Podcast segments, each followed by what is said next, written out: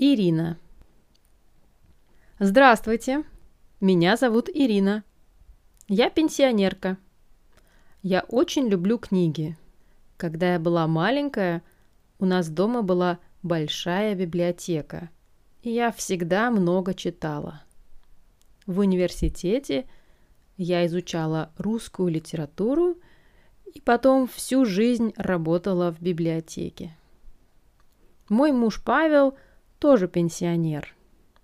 Раньше он работал в администрации на заводе. Павел не читает книги. Он читает газеты, смотрит новости по телевизору, слушает радио. Потом он рассказывает мне новости. Он говорит, а я его не слушаю. Мне не интересно.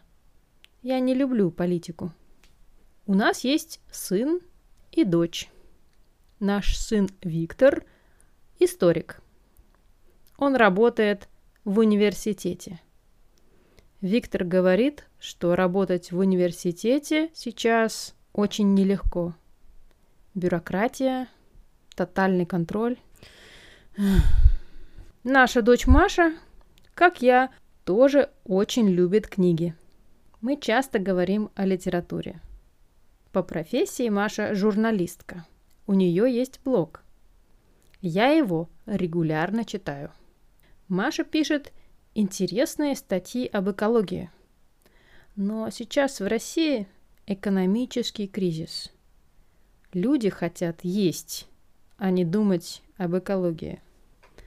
Еще Маша пишет о политике. Не думаю, что писать о политике сейчас – это хорошая идея. Еще у нас есть внуки. Соня и Макс. Они студенты. Они практически живут в телефоне. Слушают музыку, читают новости, смотрят странные видео. Все в телефоне. Что там сейчас популярно? Хм. А, тук-тук. Э, тик-так. А, нет, тик-ток. Еще они все время говорят о политике. Оппозиция, митинги, акции, протесты. Почему все говорят о политике? Мой муж, моя дочь и даже мои внуки –